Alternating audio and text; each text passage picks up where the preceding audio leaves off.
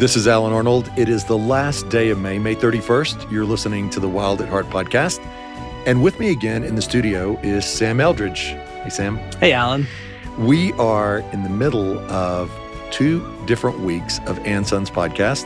What we wanted to do is just give you a taste of what these guys, Sam and Blaine, are doing every week. There's an And Sons podcast that comes out every Tuesday. And if you're not familiar with it, it is for millennial guys and it is for you. Pretty much it's for everyone because they tackle issues that we all go through and that will resonate with you. So, what you're going to hear today, Sam, is what?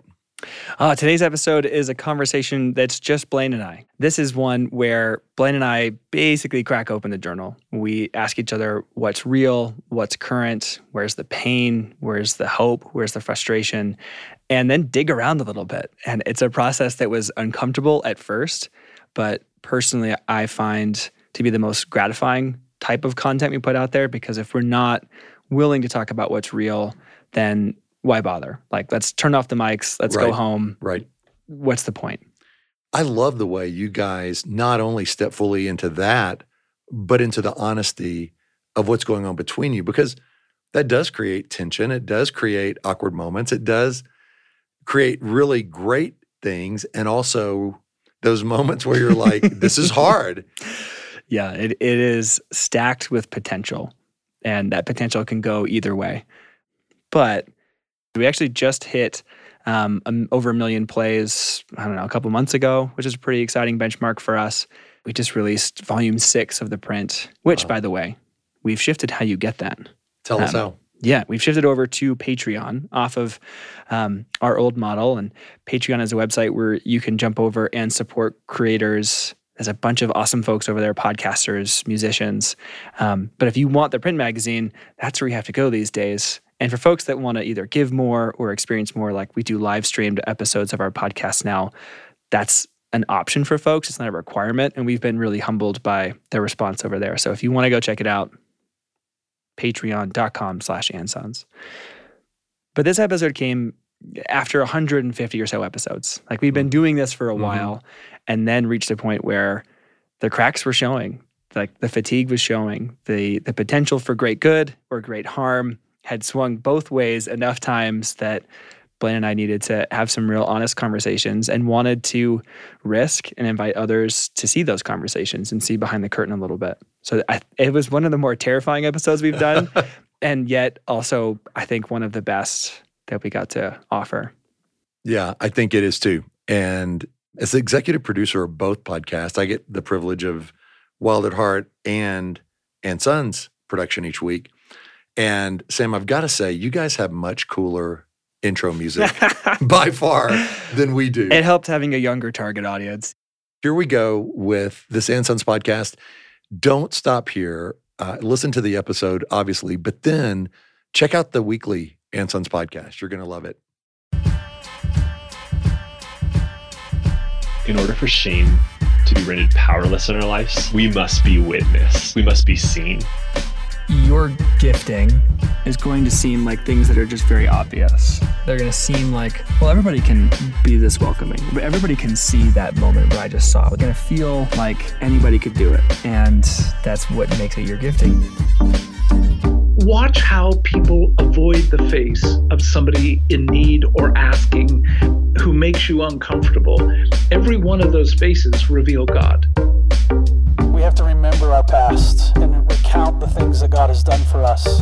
And then that gives us faith to keep going to where He wants us to be.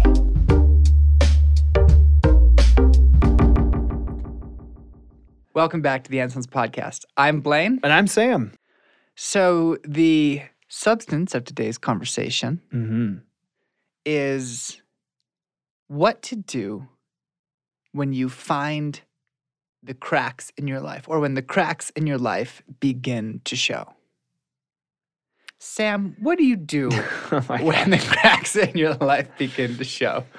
Uh, yeah, well, I will say that this is actually offshoots from the last conversation that we had on where have we been? What have we been up to? Uh, how has the, the furlough gone? And, and really, what is the story of this summer? And it felt like that there have been so many miles in the summer and in exploring new uncharted waters that we kind of have been avoiding personally, interpersonally, that uh, we just didn't want to pass by all of that. I mean, we felt like some of the most meaningful conversations around this table have been ones where we are offering a little bit more data on what's going on behind the scenes. And that's been a lot of the uh, the posture of Anson since the beginning, right? Is it's not, hey, we have all the answers. We're the the first 25 year olds to have figured it all out. So come do this, and you too can be successful.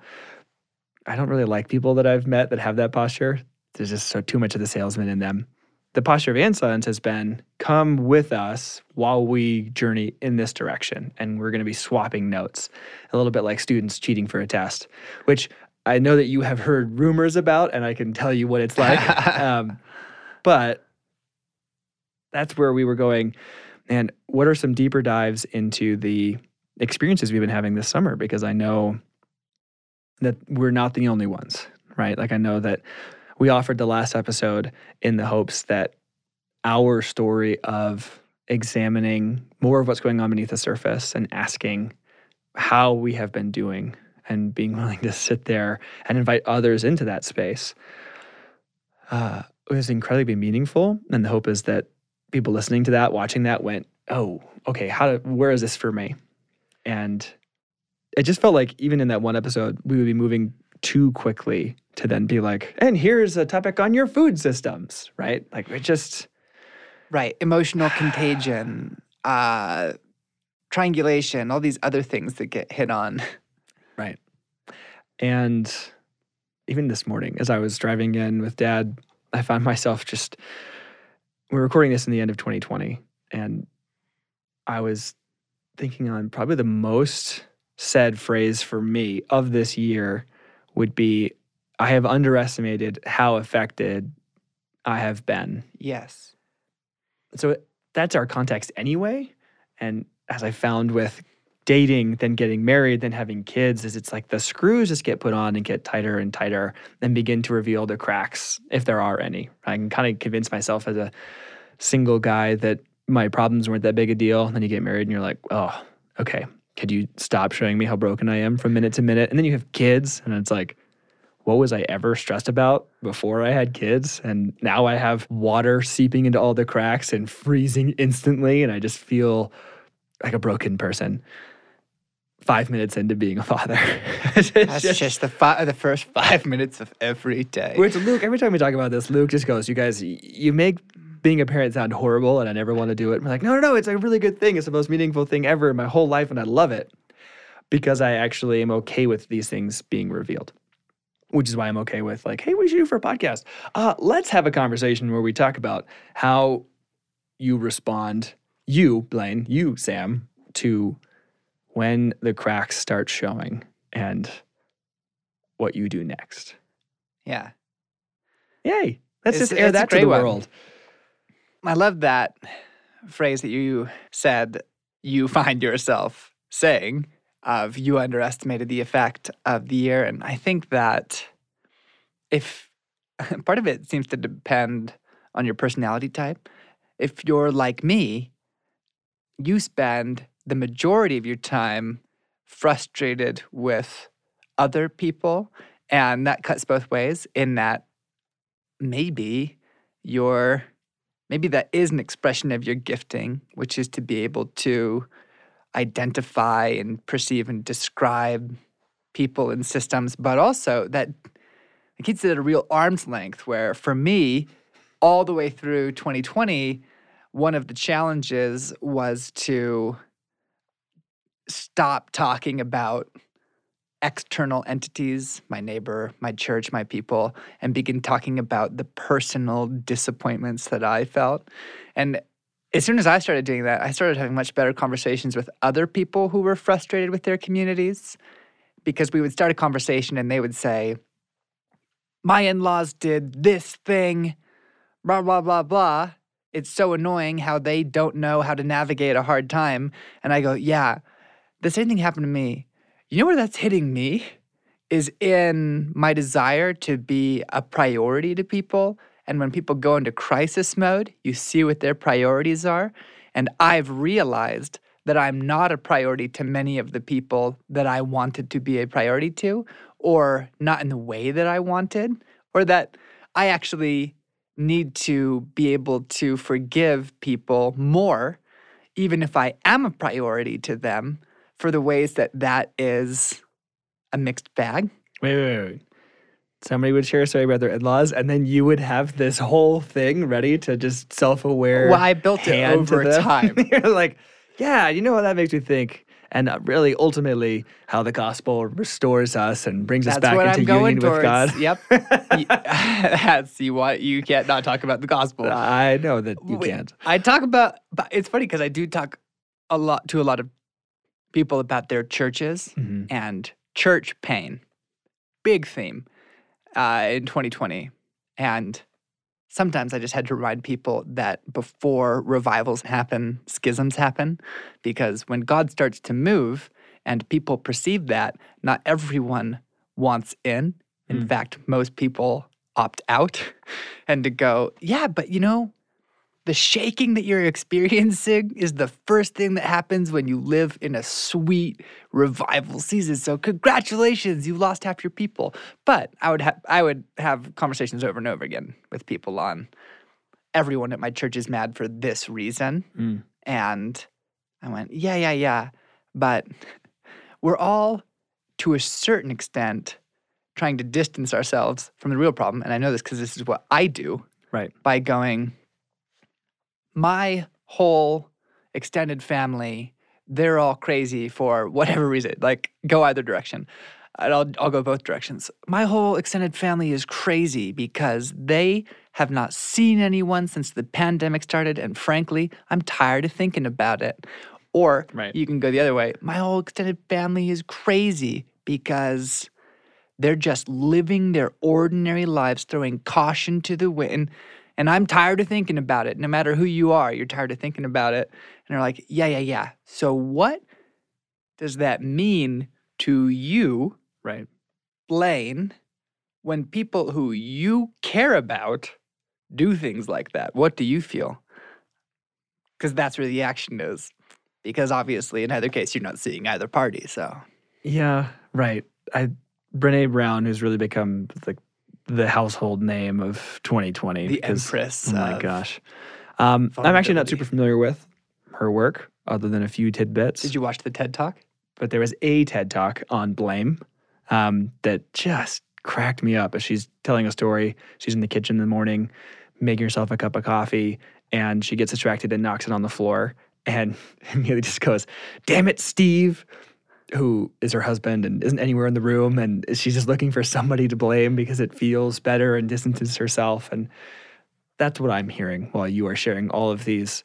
It's been a year of all these people do this, and it makes me feel ugh, frustrated, angry, unseen, uncared for, any number of things. And it's really a safer place to have the conversation about them and the ways that they are wrong or the ways that they are failing you or blame them because none of it's your fault and you aren't really the target, you're not in the spotlight, and you don't have to uh, take deep breaths and put both feet on the floor and repeat to yourself, it's good to be seen. It's good to be seen. Not as a hypothetical As a example that somebody hypothetical might have needed to do Somewhat. multiple times towards the end of this year. Yeah, I just thought of a good metaphor. Oh, yeah? Okay, it works like this. We, as we are navigating life, I may, I'm going to overcommit to this metaphor, but it works. Great. I'm excited to see it. we are supposed to be in sort of the soul lifestyle equivalent of a sweet Jeep Wrangler. The defining feature of which is that it can stop and rock back and even get stuck for a while and nothing happens to the people inside. But instead, we're all on bikes or motorcycles that have to keep moving or we'll fall over and hurt ourselves.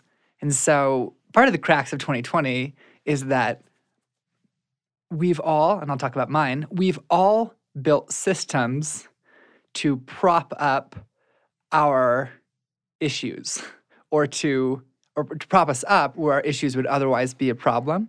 And those systems were threatened in 2020. Maybe maybe the threat came much earlier for you, but I would go for me my equilibrium is maintained by a fast-paced diet of engagements with people, tons of interaction, and by almost like what I would describe as high octane encounters with God uh, that sustain or keep my life with God afloat, whether or not it's a worship thing or it's a prayer time with people or it's an intervention for this thing. It's very high level. You're busy, so you feel productive. Busy, so I feel productive on on on multiple levels. Mm. And while I do have good relationships, I also have realized in this year how much I bounce around and how much I use the bouncing around as a stabilizing tactic for disappointment, sort of For avoiding pain. for avoiding pain, for avoiding pain.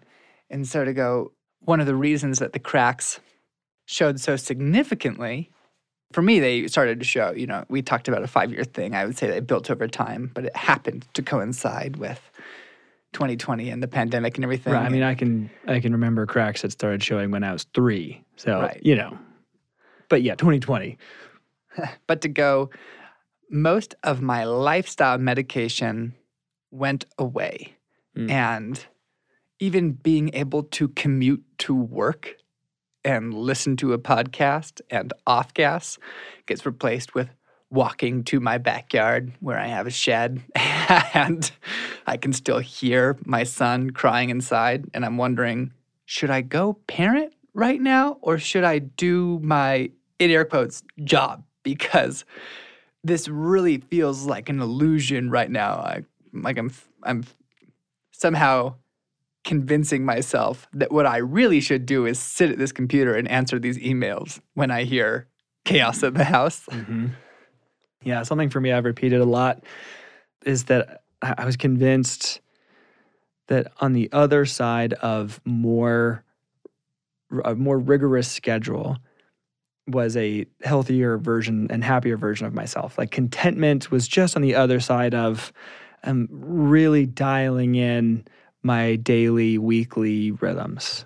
And I find myself often frustrated, listless, coming home from work going, Hey, hon, like it was a good day, but for some reason I need to quit my job, even before 2020, and go, I think we need to sell the house and buy a sailboat and just go because I don't I don't know where this is coming from and I don't seem to be able to I don't know, live like an ex Navy SEAL who tells me I need to get up at four in the morning and defeat my math homework. And you know, who is that guy? Jo- Jack? Jocko, man. Jocko. You leave Jocko out of this. I'm sure Jocko is an amazing person. And also, I'm not him. And because I'm not him, I'm failing. And therefore, we should just bail. We should just like pull the ripcord and let my weakness take over. And I think for me, that was avoiding the cracks. That's like, I'm like living in the crack of the, that is the gateway to seeing behind the scenes or under the surface or whatever metaphor you need. But I was trying to prop it up with this this system of, well, if I do this, if I exercise for this amount of time and then I do this daily devotional and I do this thing and I see the people in this and I respond to emails and then I go home and I make this kind of food, like I can't, I can't, I can't do it. There's so many right ways to be these days that it's exhausting. I saw an image online of um, a cutting board with vegetables in it, and someone being like directing that what you should really do is you should use the handle that's cut into the cutting board to push the vegetables into so they fall into your cooking pan, not just push them off the side because then you make a big mess. And the first comment after it was, at this point, I'm not even sure I'm breathing correctly. and I just, I, like, yes, like, I- there's just, there's so many, well, oh, are you doing this? Are you avoiding this thing? Are you doing this? Are you, are you doing this with your time? Are you exercising in the Oh, right I way? this stuff. And I, re- I thought back to the one of the comments the instructors had for us at our uh, adventure motorcycling school was that speed can cover a lack of skill. Yes. And for me, to your metaphor of the overlanding, that jumping from thing to thing, that blaming or that keeping a high octane pace or trying to organize our lives successfully, in my case, unsuccessfully, uh, that actually reveals a lack of skill with the slow. That the truly skilled writer, and I think in a broader sense, the truly skilled heart and being can handle the slow because you are you're able to navigate in the minute and be okay with the stillness and all of the ways that your mind and heart and that Jesus will invite you into all that goes down in the slow. And instead of being comfortable with it Katy Perry starts playing in my head when I get to the slow. Like out in the woods and it's baby you're a fire. Where am I? Oh my gosh. my mind is like anything to get us out of this slow oh my gosh Need more. Want a memory of uh, kindergarten where you left a kid for being his pants? Want a memory where you got left behind at school one day? Want a, like shoo, shoo, shoo, anything, anything? Get me out of here! I'm like, Need experience cocaine. exactly. So, what are the cracks? I think that What were your cracks? I'm, yeah, what a bit to say here. Because when people talk about discovering something in their heart, mostly what I hear is uh, s- uh, like emotions. I started to get really frustrated when blank thing would happen. I noticed that my reserves were low. I noticed something like that. That's all legit. Yes. So, in emotional response, your emotions are awesome indicators. They tell you how your heart is doing. I think of some of the the cracks for me. Uh, one of them is that when I would tell myself the story that I tell myself to make sense of my life, I wouldn't believe it the way that I used to. And I would say, uh, people, we are built to recognize truth. Hmm. And actually, if you want to go into your like super I don't know, nerdy theology field go, you have the Holy Spirit to recognize truth. This is this is important in the books of Thessalonians, nerds, uh, of like you have the ability to recognize truth. Lewis riffs on this in a wonderful way in the Screwtape Letters on how foul spirits are deceiving people, but they also are deceiving people who are also deceiving themselves because you can't quite smother a person's ability to feel what I've heard called a sense of consolation around reality. We're able, we can, we know when something is real. We know what that feels like uh, in the way that when someone is looking you square in the eye and really telling you the truth, there's an emotional response that you feel in your body that testifies to the truth. So, one of the stories that I would tell myself, it would simply be that being different and whatever level of gifting I had was my main problem. And so when I would hang out with my friends and it would kind of feel off, and I would kind of feel like they were a little annoyed, or maybe for whatever reason the relational season we were in was not good. I and I'm trying to account for my experience. I'd be like, well, it's probably envy is a real thing but I would go, it's probably exclusively envy. And that's my problem. Or I would tell myself a story around spiritual warfare. Very important, real thing, lots to learn there. We should probably talk more about it because your life could be better than it is right now with a deeper grounding in reality. Uh, but, But when I make it exclusive, Right. and when it is the only ingredient in the stew, and I go, wow, you know, why is my wife stressed? Probably just because we're under so much regular warfare because for whatever reason we experience a lot of warfare. Who knows why? And I would rehearse that story in my mind and then kind of go, something in me would go, mm, I don't think so. I don't think so. I think that there's more here. And simply, and the crack was, and the offering to you guys listening is to go, what is the story that you tell yourself about your regular experiences? How do you make sense of them? Maybe you don't have a story and you need one, but most of us have found a way to make sense of our experience and to go, hey, how much do you still believe that? And for me, as someone who strongly identifies with Captain America and Superman, Mm. it's easy to it's easy for me to tell myself, yeah, and I am someone who wants to figure out what the right thing is and do it. And I like it when people are happy. And so I can go, well, if that's my motive, then anything that's outside of that can't really be my fault. So it must be that my gifting is my main problem. It just started going, wow. So here, the crack that began to show there was a kind of, but is it? Maybe there are some unexcavated pieces in me that are contributing, that are making my life this way. Mm. Yeah, I I think I'm struck by we do begin to build this framework, begin to tell ourselves a certain story, and it works for a while, right? It's not like you tell yourself a story and you kind of have to keep telling it yourself and like rubbing your earlobes. It, it feels good. It's a balm, it's protection, it's justification. And that might stay there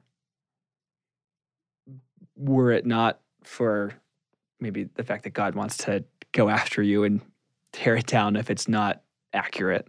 And I think it can feel like life or death when it gets threatened. So I hear your story, your framework, and kind of go, like, was that was that there for a day before you're like, oh, you know, there's that thing of truth in my gut, like I, I can't, I can't swallow it anymore, or was it there for a decade?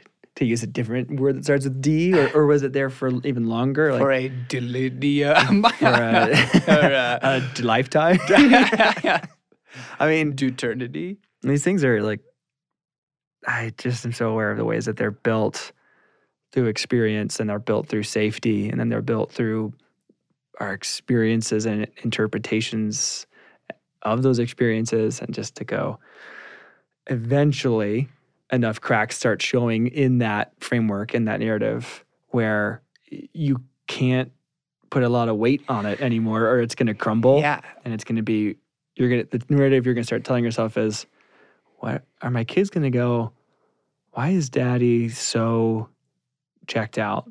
Or why is he so angry? Or why is he so and you can imagine the conversation going on in the next room because they can't actually have it with you. And that was it for me right that was some of the having an overactive imagination sitting there going when i finally lose it which feels inevitable when i finally break down the phrase that was coming to me for this year is I am the fuel that my family burns to get through the day. There's a narrative. Whoa. There's a I'm going to be consumed by this and eventually the fuel is going to run out and when it does then what? And that would be the active imagination part of just going down all those rabbit trails of imagining my kids having a conversation with Susie and wondering why dad is like the way he is. Um, and that's where for me to begin to examine it feels like the cracks can reveal themselves in big dramatic moments and in the small buildup of where and i think 2020 certainly was a combination of both. Um, so i'm thinking about my story and some of the like the cracks for me. Um, i've wanted for a long time to do a, a series or a conversation on uh, depression particularly depression and its offshoots or, or siblings of uh, suicide anxiety, uh, and and the hope that gets us out of that. I was on a call the other day, and people were asking, "What is the the number one thing that is threatening young men? What's their biggest battle?" Um, and I threw out hope because it does feel like one of the biggest battles when you go. We, live in the the suicide capital of elementary school kids. At least it was several years ago. I pray that it's not. I wish there wasn't such a thing as the capital of that.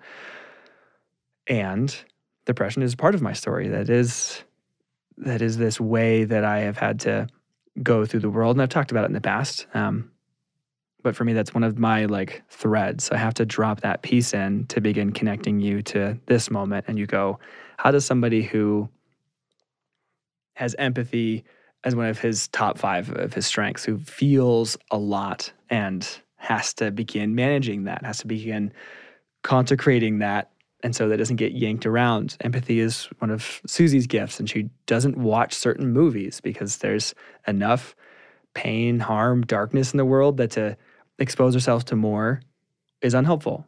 Now, as an aside, I don't know why she reads the news and therefore is aware of all of the train accidents all over the world that she can have no control over and it just seems to attack that empathy. But for some reason, that's different because it's not Hollywood and doesn't have a soundtrack playing to it. I'm gonna bury that. Bury that in the footnotes. I'm gonna listen This- to the appendices. Well, the thing is that she knows that I feel that way, and I'm actually not talking to her right now. I'm talking to you right now, who does that too, and says it's okay because it's good to be informed. you know who you It are. it is good to be informed, but is that what you're doing, or are you medicating something?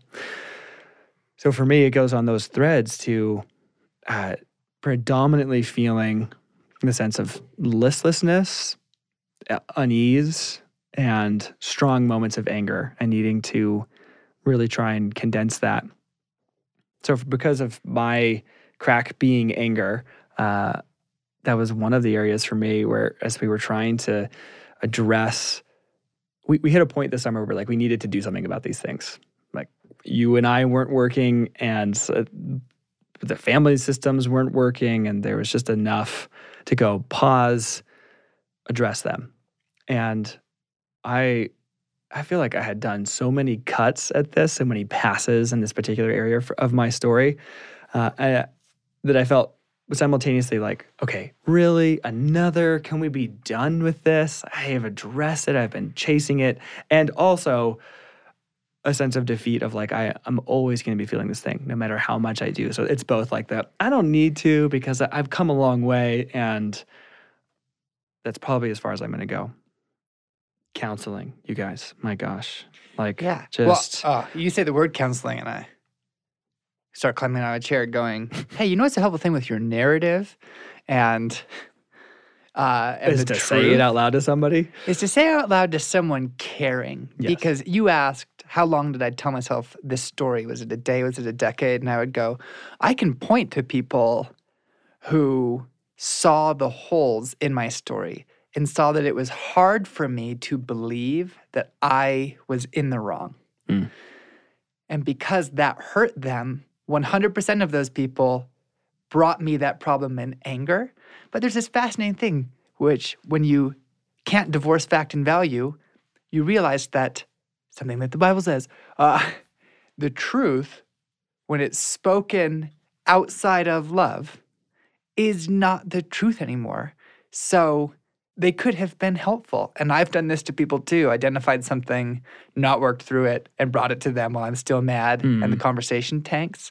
And it and it goes, Right. one of the advantages of where you tell your story, where that comes out is does it come out in the presence of care where you actually have access to the truth because people are loving, or does it get pushed down because it gets expressed by people who are frustrated or angry or whatever it is, Right. and they corrupt the story?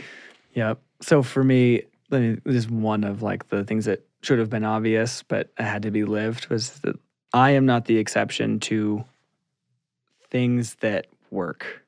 I totally believe in counseling when it comes to other people, but I didn't want to do it. I'm somehow the exception. Like I it's not going to work for me. I don't want to. Else Like, the hurdles oh. are too high anyway. You know, Yeah, how, how, how, who's I got the money? Who's got the time? How do you find that person? I mean, right, Uh, get the right person, and it's just throwing up roadblocks. And then when I'm in this chair, and doing the things, and they'd ask me to do certain tasks, I would hear myself be like, okay, I know that that works for other people, but I'm not going to do it. I am not going to throw pillows down the hallway and scream. Literally something they had me do. And I'm, cause I'm like thinking, this is stupid. I know this works for other people, but it's stupid for me to do it. And I realized that one of, one of the questions for me that got thrown into that was, uh, what's the risk?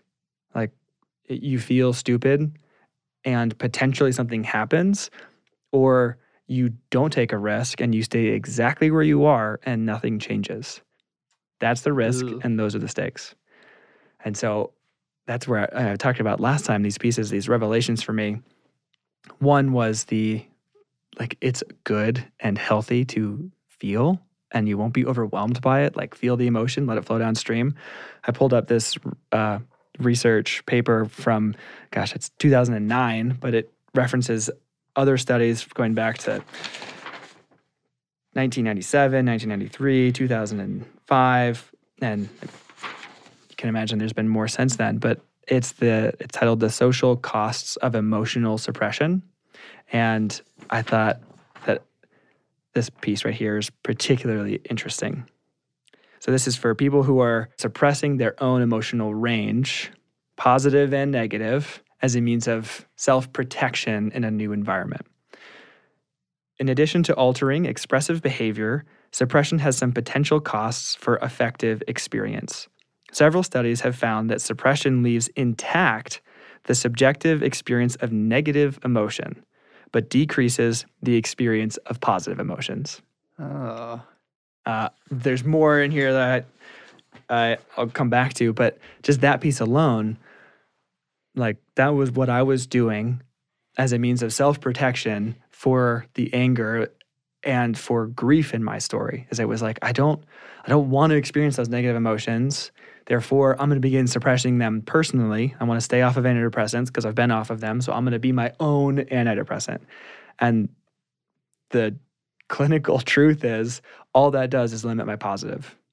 It still allows me to feel negative and predominantly lets me see the world through the negative, even if it's not quite as this uh, deep as it used to be. I wouldn't fall all the way down the pit. Like I was still in the pit and would be looking at that world through that.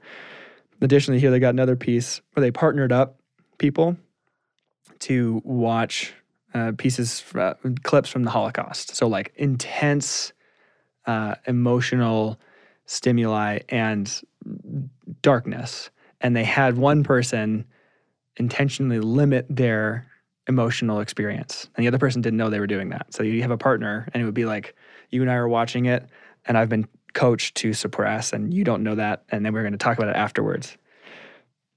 When one partner was instructed, unbeknownst to the other, to suppress their emotional expressions during the discussion, the interaction with that partner was more stressful than interacting with a partner who acted naturally, as indexed by their increase of blood pressure. Dude, yes. So when you are the person who is interacting with a person like me, who is going, mm, nope, not going to go there, can't go there, won't go there, it actually stresses the other person out and it has encourages them to uh, interact in a different way or stop interacting in general. And so it's this like, okay, here's what I think is going to do to protect me from these things.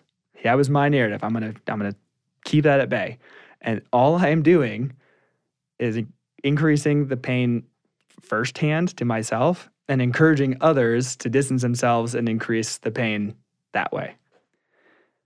Woof. So like how many I just like I know this for other people, but somehow it doesn't apply to me. How many of our narratives and our means of self-protection are actually just doing more harm?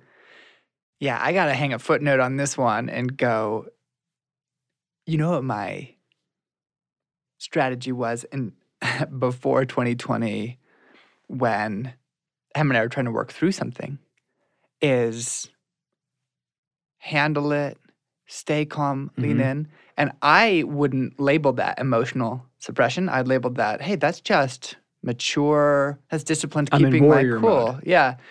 And it would make her more stressed because she she was fighting this incongruity between how she knew I felt and Right. how calm I was acting.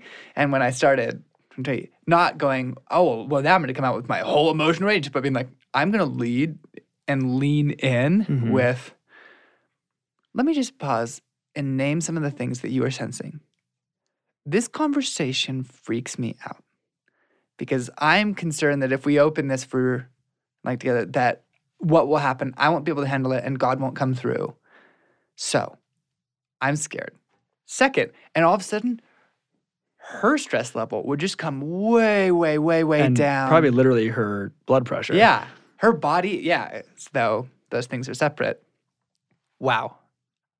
Husbands out there who do this also, uh, there you go. Pro tip. I have an interesting one for Pro tip that I learned by taking shrapnel. pro tip. they let anyone be married. It's just amazing. There's no no test. Uh, There's no follow up appointments. they're like, that would be funny.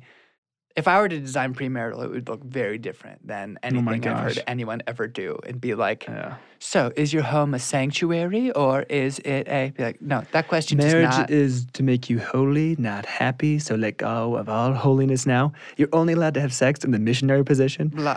These two things I was told in premarital, so that was great. well, safe to say that went by the wayside. anyway. Yeah. yeah, yeah. Uh, Barry, this is your fault. Keeping all that. Keep going.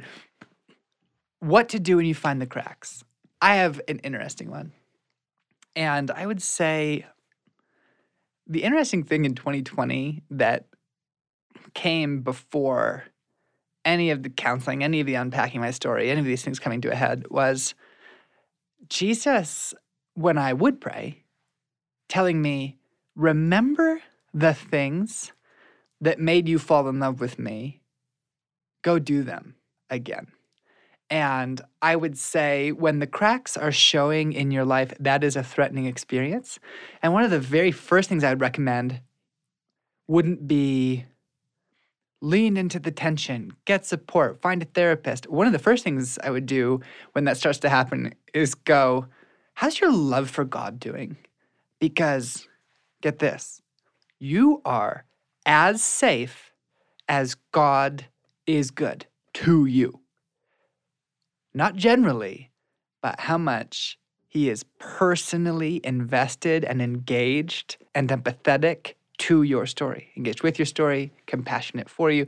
And so I think I needed when the when the cracks were showing to refresh my vision of Jesus, to to want him to feel like God was trustworthy and someone who could handle some major shifts in the landscape of my life. Mm-hmm. And just went there there you go. I think stage one or one of your first one of the first three things you do Yeah.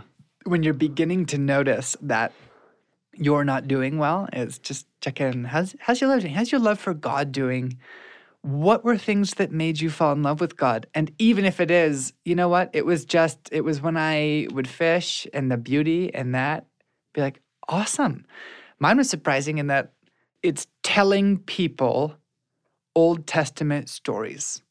And That's Ca- how you fell in love with God? that's one of the ways that I That I wild. love capturing the mythopoesis.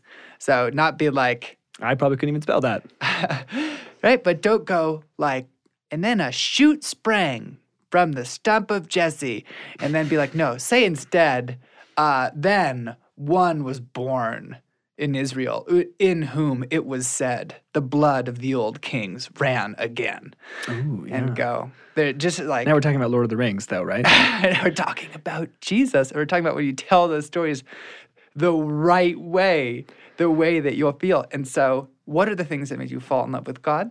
Yeah, and can I can I put on there a slow down with your interpretation of that advice? Because there's part of me that goes to the oh great I'm failing there too, but the invitation is to go back into those things rather than to go how are you doing with your love of God? And if it's not good that's probably part of the cause but to go no go back to those places that began it and that's going to help bring some stability from which you can begin actually addressing some of the things That's so good. That reminds me of another way of putting it. uh, leading with joy would be to ask yourself, what would your life with God look like if you loved it? You know, maybe you can imagine some of those things. I've asked a few people that question, and it's really kind of interesting and to go, yeah, it's easy for me to come in via failure and try to succeed again instead of discerning joy and moving in that direction and going Right. You're like, well, I missed this question on the test, but I'm going to get the next three right and we'll avoid it, right?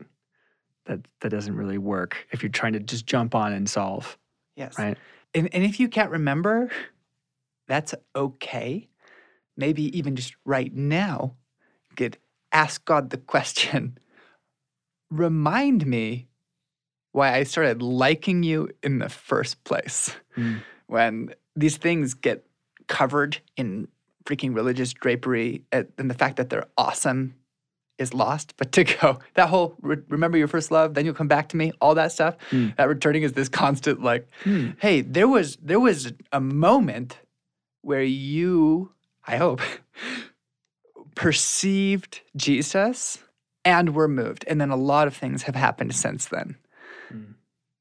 but if god were to lead you back around into into that enjoyment like that that will be a really helpful thing in a time when your life feels like it's in upheaval Yeah, here's here's another piece I would offer to how to respond when the cracks start showing because as I said earlier, sometimes the cracks begin to show slowly and with pressure put on them and certain things in our life, certain years will help us get access to them.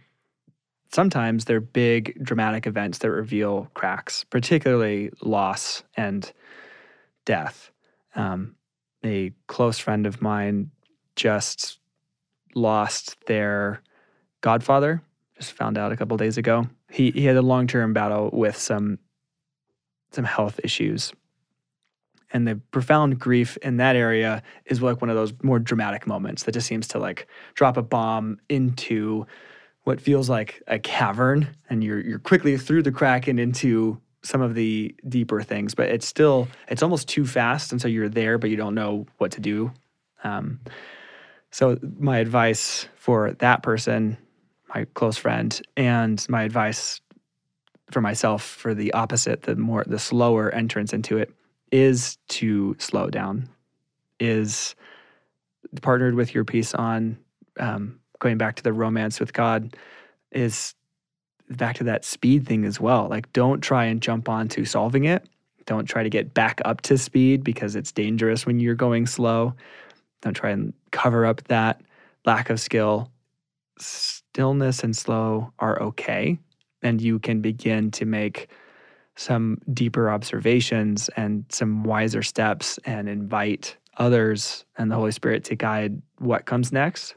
If you go straight to solving it, or if you are too afraid of the grief, um, you're going to miss a lot. And so, for this friend, the loss of their godfather just exposes the, the feared coming loss of other loved ones and the past experienced loss of loved ones. And so it's just, it's a big moment that goes into another. And if he's willing to slow down, there's an opportunity to begin doing some work in that area. And I, I pulled up a poem that I wanted to share um, that a friend of mine gave me back in college. It was right after um, a loss for me in the arena of love, but I actually think it applies really well in the arena of, of ourselves as we need to slow down as these cracks begin revealing themselves and as old narratives begin to crumble, as old ways that we used to defend ourselves and probably aren't working anymore, potentially weren't working from the beginning. But the poem is called Wait by Galway Kinnell, who was born in 1927, actually, and he passed away a couple years ago. Wait for now. Distrust everything if you have to, but trust the hours. Haven't they carried you everywhere up to now? Personal events will become interesting again. Hair will become interesting. Pain will become interesting. Buds that open out of season will become interesting. Secondhand gloves will become lovely again. Their memories are what gave them the need for other hands. The desolation of lovers is the same. That enormous emptiness, carved out of such tiny beings as we are, asks to be filled. The need for the new love is faithfulness to the old. Wait, don't go too early. You're tired, but everyone's tired, but no one is tired enough. Only wait a little and listen. Music of hair, music of pain, music of looms weaving our loves again. Be there to hear it.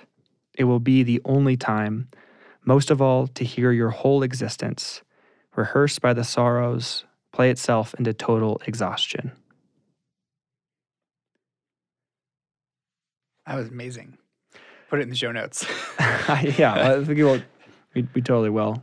Um, and for me, there's something that's really kind to ourselves in that poem, seen through that lens for this space of it is it's a scary, actually, it was a terrifying life or death experience to go into these areas of the cracks, to go into the areas of the old narratives, to go into the areas of the old ways of defending, and to begin inviting others there. And slowing down, inviting others in, pursuing God there really were the only ways forward that was going to bring change. That's so dang good. I just have a couple other pieces that come to mind that stem from that.